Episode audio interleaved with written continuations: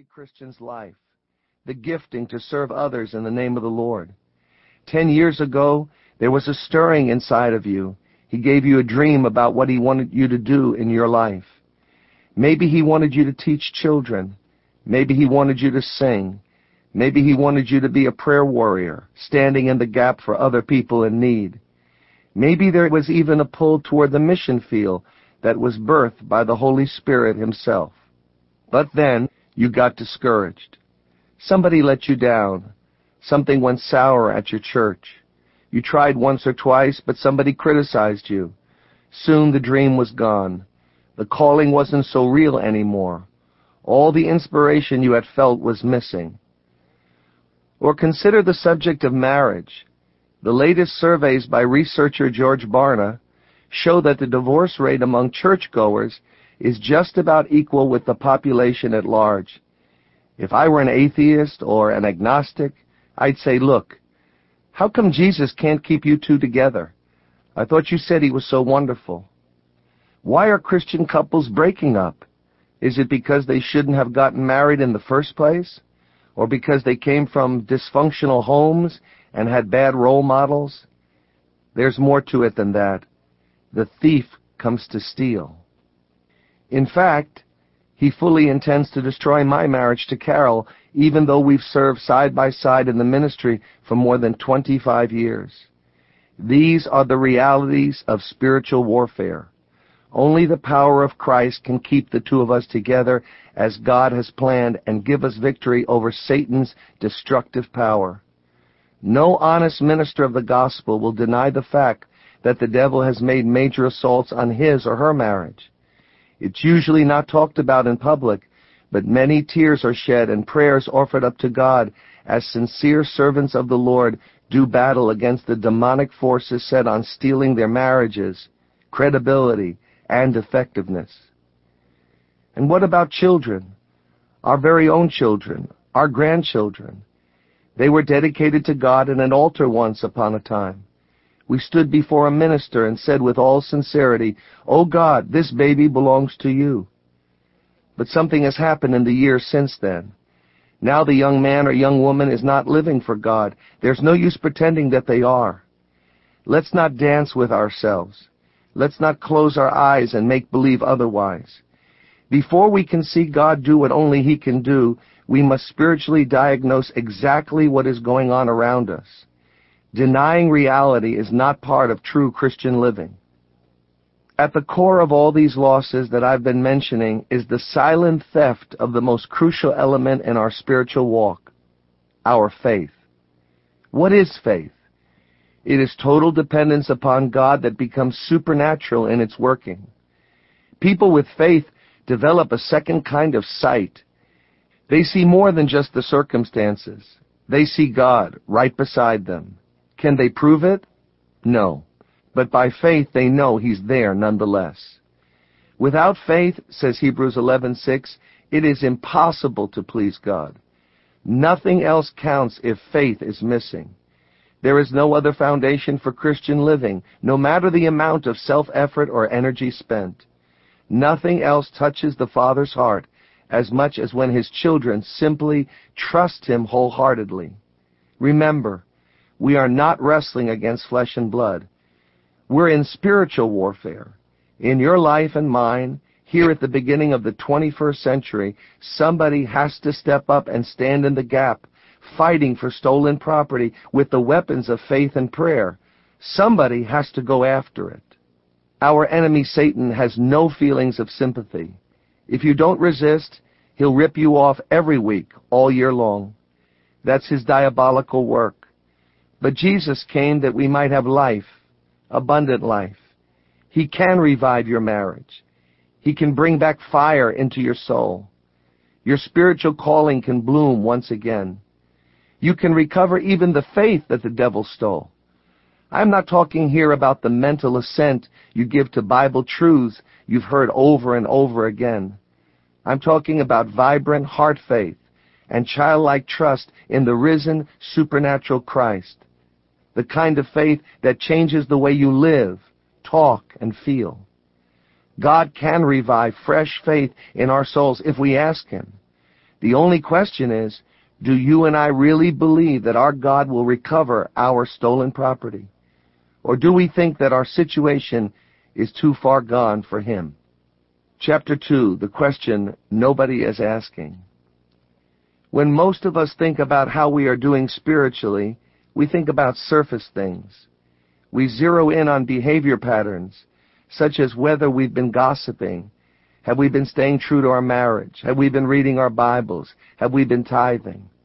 We concentrate on outward works while forgetting that they are simply the fruit of a deeper spiritual factor. In the organized church, too many pastors are interested in attendance alone, which has nothing to do with the church's real health. What matters is not how many people are showing up, but their active, vibrant faith in the God they serve. You can easily pack a building without pleasing God. Crowds do not equal spirituality. When Paul sent Timothy to check up on the new Thessalonian church, where he had been able to only spend 3 weeks before getting run out of town, you would think he would have asked first about the church's growth. Did they have a building of their own yet? How many people are attending on Sundays? Were the offerings enough to cover the bills? And what about the individual people? Had they stopped swearing, drinking, carousing, going to see bad entertainment, sleeping around? Not at all. Instead, in 1 Thessalonians 3, the Apostle Paul reveals that his primary concern is for the faith level of his precious converts. He wants to take a temperature reading of their spiritual health, and faith is what he is looking for. He just doesn't assume that because they are Christians, they are automatically walking in robust faith. From top to bottom, Paul is churned up about one simple word. In fact, this is more than a checkup, an inspection. He has sent Timothy to strengthen and encourage them in their faith. In other words, to do what he could to make the report better. Why this emphasis on faith? What Paul knew, but what we seem to have forgotten, is that when anyone breaks down in their behavior, backslides into sinful living, or grows cold in the Lord, it is because their faith has broken down first. When someone's temper keeps flaring out of control, that is not the real problem. Down underneath is a weakness in faith. So it is with all of our departures from right living. My ministry goal in the Brooklyn Tabernacle is not to fill the building. It is to preach the Word of God in such a way that people's faith in Christ is built up. God doesn't need the beautiful music of our choir or any other church's choir. If He wanted great music, He'd have the angels sing. They never miss a word or sing off key. But what He is really after is a people who show a strong personal faith in Him. What do you think it would take to amaze Jesus? After all, through Him the world and all humanity was created in the first place. He has forever existed in heaven itself. While on earth, was there anything that impressed Him to the point of exclaiming, "That's really something, wow"? Never in any chapter of the four Gospels was Jesus astounded by anybody's righteousness. After all, He was entirely pure and holy Himself. Never was He impressed with anyone's wisdom or education. Never did He say, "Boy, Matthew sure is smart, isn't he? I really picked a financial genius there." But He was amazed by one thing, people's faith. Faith alone is the trigger that releases divine power. As Peter wrote, it is through faith that we are shielded by God's power. Trust in God is the spiritual mechanism that releases His grace to flow through my life and yours. Not trying, struggling, or promising. Faith is what God is after. Faith is the key to our relationship with Him. I'm not just talking about our words.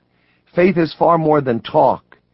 In our time, the whole notion of faith has been derailed in some quarters into an emphasis on saying certain words, giving a positive confession, announcing a superconfident description of health, prosperity, or other blessing.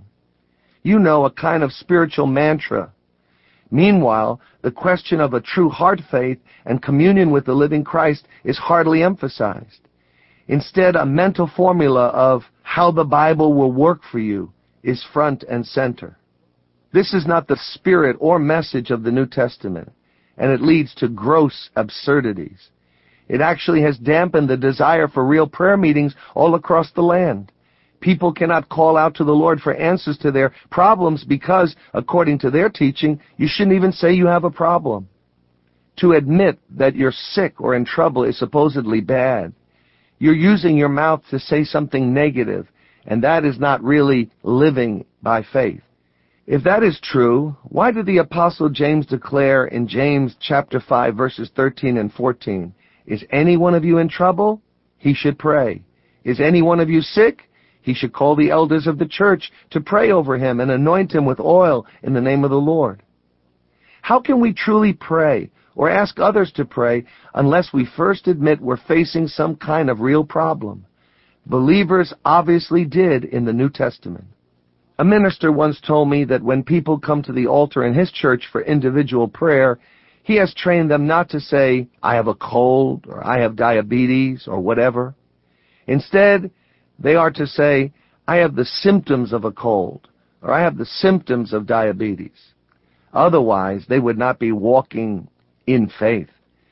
I guess when someone has stopped breathing for 2 weeks, they only have the symptoms of death. To me, this is little more than mind games. The faith God wants for us does not shrink from facing the reality of the problem head on. On the other hand, there are many others going to church today in America whose faith has gone dormant. They would never admit that, of course. They would claim to have faith in God and in His Word. They stand on Sunday morning and recite the Apostles' Creed. But if you watch carefully, you will see a hybrid Christianity. You will see people who think that the object of Christianity is to read the Bible every day, try to live a good life as best they can, and thus earn God's approval. Their key word in describing the Christian life is struggle. They say things such as, "I'm struggling to obey the Lord and do His will. I'm doing the best I can. We all struggle, you know." What this reveals is a Christianity focused upon our ability rather than God's. Whatever happened to the core truth of the Protestant Reformation, namely, that we do not earn our way with God, but rather receive His grace by faith? Like the Galatians, we have walked away from something vital. No wonder the Apostle Paul sent them a stern letter that said, "Are you so foolish? After beginning with the Spirit, are you now trying to attain your goal by human effort?" This is our problem today. True Christianity is rather to know Jesus and trust in Him, to rely on Him, to admit that all of our strength comes from Him. That kind of faith is not only what pleases God, it is the only channel through which the power of God flows into our lives so we can live victoriously for Him. My co-author, Dean Merrill, was at a wedding recently in which the bride's and groom's responses to the vows were not just the traditional "I do," but rather "I will with the help of God." The minister who wrote that ceremony knew that human effort alone might not carry the young couple in today's world until death do you part. He therefore called on them to implore the help of God in building their marriage. When most people break down in their Christian life, they simply try harder. Lots of luck. Try harder with what? With what ability? I've looked inside of me and stopped looking. There's nothing in there that's good or usable. On the other hand, if I turn the other way and begin looking unto Jesus, the author and finisher of our faith, I find everything I need. It does no good to try to control people and get them to behave by giving them only laws and threats about hell. That won't cut it. They won't change. How do the righteous actually live? By faith. When I was growing up, I thought the greatest Christian must be the person who walks around with shoulders thrown back because of tremendous inner strength and power, quoting Scripture and letting everyone know he has arrived.